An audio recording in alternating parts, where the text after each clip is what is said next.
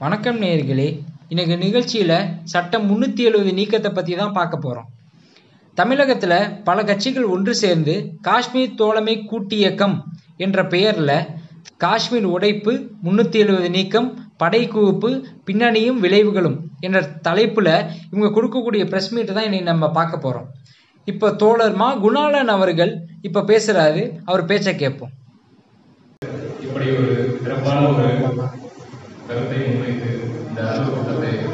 ஏற்பாடு செய்த காஷ்மீர் தொடர்பு தோழர்கள் அனைவருக்கும் என்னுடைய மனமார்ந்த வாழ்த்துக்களை தெரிவித்துக் கொள்கிறேன்.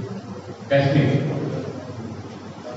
இன்றைய காலகட்டத்தில் இந்தியா தனது இந்துத்துவ அதிகாரத்தை நிலைநிறுத்தவும் பாகிஸ்தான் தன்னுடைய இருநாட்டு கொள்கையான இஸ்லாமிய தேசிய அதிகாரத்தை நிலைநாட்டவும் ஆளுக்கு புறமாக நின்று பிடித்துக் கொண்டிருக்கிற பிடித்து ஆக்கிரமித்து வந்து கொண்டிருக்கிற ஒரு தேசம்தான் காஷ்மீர். இன்று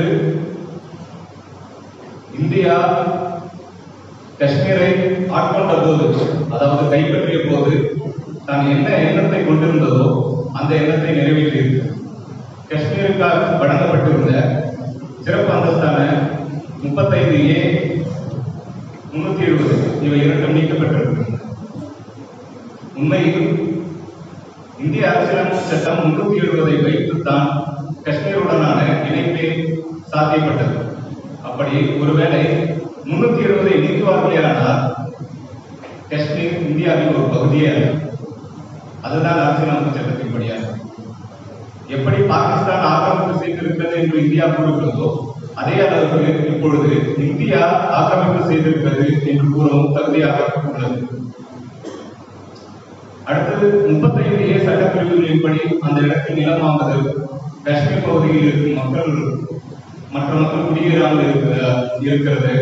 மேலும் அங்க இருக்கிற வேலை வாய்ப்பு சம்பந்தமான பிரச்சனைகள் வந்து இந்திய அரசு அவங்களுக்கு கொடுத்த சலுகைகளாக நம்ம பார்த்துருக்கோம். உண்மை என்னன்னா அது உண்மையே கிடையாது. ஆயிரத்தி தொள்ளாயிரத்தி இருபத்தி நாலுல காஷ்மீர்ல இருந்த ஒரு பட்டு உற்பத்தியாளி அப்போதைக்கு அந்த மகாராஜா சொந்தமா மக்களுடைய நடத்தி அதற்கு பிறகு ஜம்மு காஷ்மீர் பிரச்சனை தீர்க்க முடியும் என்று கூறி வாய்ப்புக்கு நன்றி கூறி விடைபெறுகிறேன். நன்றி வணக்கம்.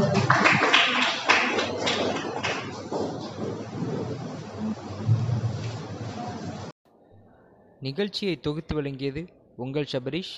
மேலும் இணைந்திருங்கள் தமிழ் யாழ் வானொலியுடன் நன்றி.